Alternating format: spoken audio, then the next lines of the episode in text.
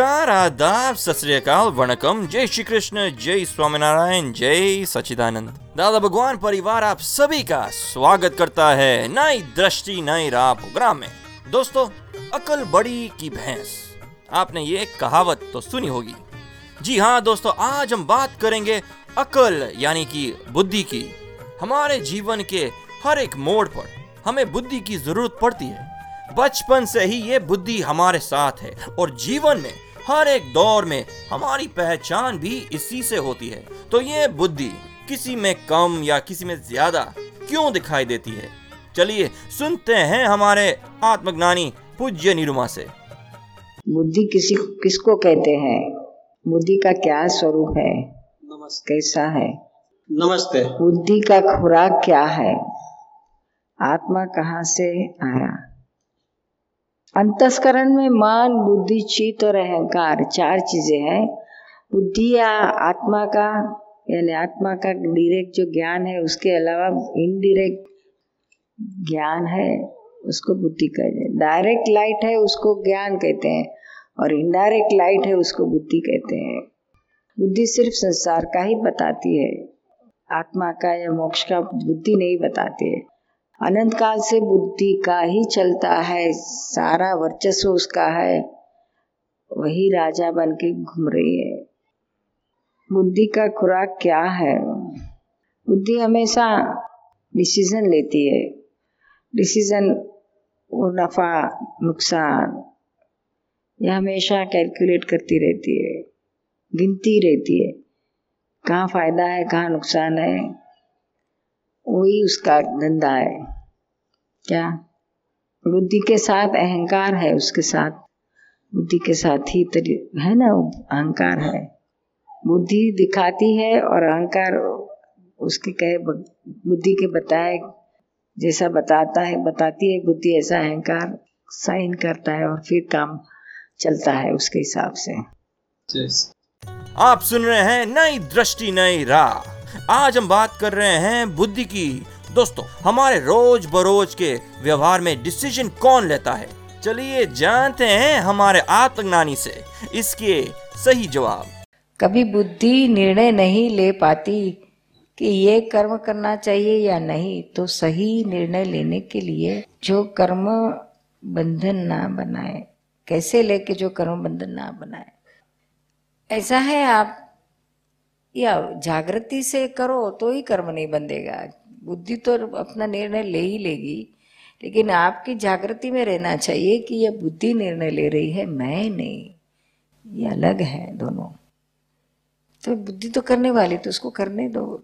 और वो बुद्धि भी निर्णय लेने के लिए स्वतंत्र नहीं है। वो भी एक कर्मानुसार निर्णय लेती है। आपके पुण्य कर्म का उदय रहता है ना तो वो बुद्धि ऐसे निर्णय लेती है कि सब सब आपके सक्सेस सक्सेस सक्सेस जाती है। और पाप का उदय है तो वही बुद्धि आपकी ऐसा निर्णय लेती है, आपको नाकामयाब बना देती है। कामयाबी में से नाकामयाबी। समझ में आया ना? तो ये बुद्धि का कोई भरोसा नहीं करना बुद्धि तो बुद्धि है। संजोग के आधार से वो करती है सब कुछ। तो आपको अगर कुछ वेवरिंग हो गया, निर्णय नहीं ले सकते हैं तो आप राह देखो। समय आने पर बुद्धि स्वयं ले लेगी आपको कुछ नहीं करना पड़ेगा। कंफ्यूजन मत करो। कोई ना कोई निमित्त मिल जाएगा जो आपको निर्णय दिलवा देगा। कोई संजोग या कोई व्यक्ति कोई ना कोई। तो उसके लिए माता जी इंतज़ार करेंगे थोड़ी बहुत। कभी ऐसे परिस्थिति आती है कि जिस वक्त मैंने गलती हो भी जाती है ना चाहते हो कि ये करना चाहिए नहीं करना कंफ्यूजन हो जाती है तो उस वक्त के लिए कैसे शांत बैठो। उस कंफ्यूजन के समय में कोई निर्णय मत लो। वेट एंड वॉच ठहर जाओ। समय की राह देखो। कंफ्यूजन में निर्णय लेंगे तो गलत हो जाएँगे। संजोग को ही लेने दो। ले ही लेंगे वो, कुछ पेंडिंग नहीं रहेंगे। निर्णय आ ही जाएगा। कंफ्यूजन में मत डाल, उस समय मत लो। तुमने बुद्धि तो ये समझाती है कि मैं आत्मा हूँ, शरीर नहीं हूँ, पर अनुभव में कैसे आए? वो तो आपको कर ज्ञान मिलेगा तब ख्याल में आएगा। आप सुन रहे हैं नई दृष्टि नई राह।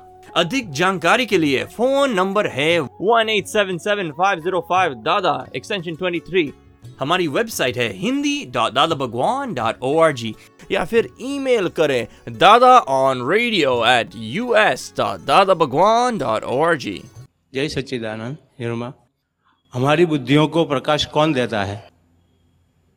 ज्ञानी या परमात्मा? ऐसा है, परमात्मा तो नहीं देते हैं, ज्ञानी भी नहीं देते हैं। लेकिन आपके अंदर जो आपका आत्मा है, उसका ही प्रकाश अहंकार के माध्यम थ्रू निकलता है, उसे बुद्धि कहा जाता है। बुद्धि स्वयं पर प्रकाशक है। पर प्रकाश है, स्व प्रकाश नहीं है। वो स्वयं ही पर प्रकाश है। जैसे सूर्य का प्रकाश डायरेक्ट यहाँ पर आता है तो ये डायरेक्ट प्रकाश करता है वो सूर्य का। लेकिन बीच में कुछ मीडिया रख दिया मीडियम आईना रख दिया तो वह रिफ्लेक्ट होकर अंदर अंधेरे खोली में जा सकता है और वहाँ उतना ही प्रकाश देता है। दोनों सरीखे ही प्रकाश है, ऐसा लगता है लेमैन को। लेकिन बहुत फ़र्क है। ये डायरेक्ट प्रकाश है और ये रिफ्लेक्टेड लाइट है।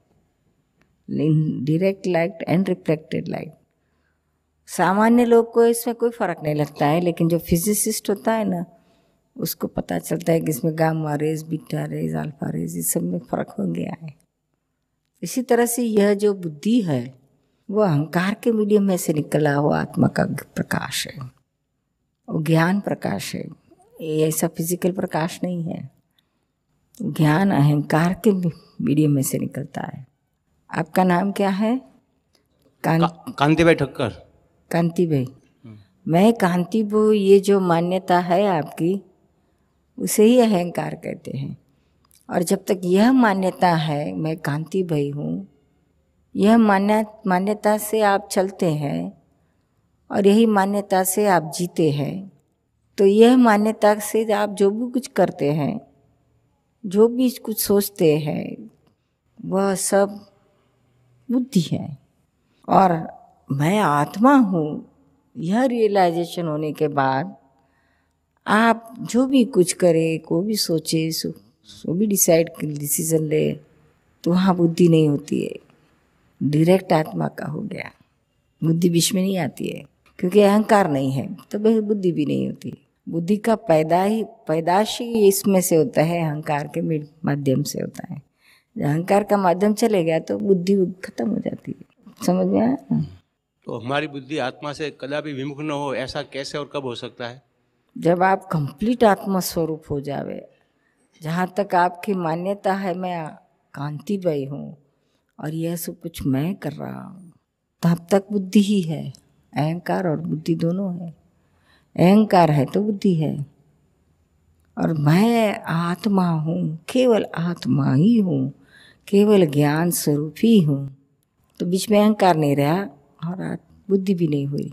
आप सुन रहे हैं नई दृष्टि, नई राह, जो सुल जाता है हमारे ज़िंदगी के हर एक सवाल को।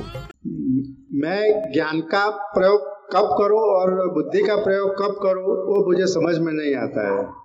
और मैं जो भी वर्तमान में कुछ भी करता हूँ तो कोई मुझसे कराता है तो मैं करता हूँ। यानी मेरे आसपास जो संबंधी है या जो भी रिश्तेदार है, यहाँ जहाँ भी है तो धक्का मारता है तो मैं करता हूँ। अपने आप को कुछ करने का सूझ नहीं रहता है। आलस आती है या दिमाग नहीं चलता है? नहीं वो ज्ञान और बुद्धि का जो भी थोड़ा भी मैंने आपसे सीखा है। बुद्धि तो इसमें ऐसा होता है कि जो होना है जो होना है तो होता ही रहेगा। वो अपना आप में कुछ नहीं है। सुनिए जहाँ पर आप बात बराबर समझ लीजिए जहाँ आत्मा की बात है मोक्ष की बात है वहाँ बुद्धि को मत लाइए बीच में। और जहाँ संसार चलाने की बात है, काम धंधा करने का है, हिसाब किताब लगाने का, करने का है, बच्चों के साथ कुछ उनका प्रॉब्लम सॉल्व करने का है, पत्नी का प्रॉब्लम वहाँ आप बुद्धि से ही सॉल्व करोगे। भाव मन में रखना है कि किसी को दुख ना हो, संभाव से निकाल करना है। समझ में आया उसमें आत्मा नहीं आता है।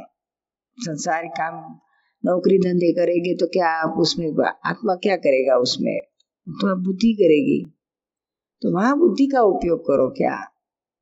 और बुद्धि भी साइंटिफिक सर्कमटेंशियल एविडेंस में से वन ऑफ़ द एविडेंस है। तो उसका भी उपयोग करने का और आप उसको जानोगे, ये बुद्धि का हम, बुद्धि से हम काम ले रहे हैं। आप आत्मा हो तो आत्मा का काम है उसको जानने का। समझ में आया ना? आप जान पने में रहो और बुद्धि के पास काम लो, शरीर इंद्रियों के पास काम लो। नहीं तो तो सब काम काम काज सब ठप हो जाएगा। कुछ करेगी नहीं आप तो। कोई धक्का मार के जाए ऐसा नहीं। धक्का तो अपने अपना इस कर्म ही धक्का मारेगा क्या अपना ड्यूटी है चलो ड्यूटी पूरी करो। रिस्पॉन्सिबिलिटी है वो पूरी करो। समझ ना? खाना खाने के लिए आपको किसी को धक्का मारना पड़ता है कि खा लो मुँह में डालना पड़ता है किसको मुँह खोल के तो आप खा लेते हैं ना। गपा गप। वैसे ये भी करना पड़ेगा। ये तो दुरुपयोग हो जाएगा ज्ञान का। आप सुन रहे हैं नई दृष्टि नई राह। आज हम बात कर रहे हैं हमारे जीवन में सही गलत अच्छा बुरा बताने वाली बुद्धि की। मेरा प्रश्न है कि वासना का कंट्रोल बुद्धि पे क्यों है? आत्मा चुपचाप क्यों हमारे शरीर में बैठा है? क्या वासना पावरफुल है कि आत्मा? मैं कुछ गलत करना नहीं चाहता हूँ फिर भी आत्मा और बुद्धि और वासना को क्यों नहीं रोकता? आपने बताया ना आत्मा चुपचाप बैठा है। सही बात है। जो चुपचाप बैठा वो क्या करेगा? तो उसे जगाना चाहिए ना।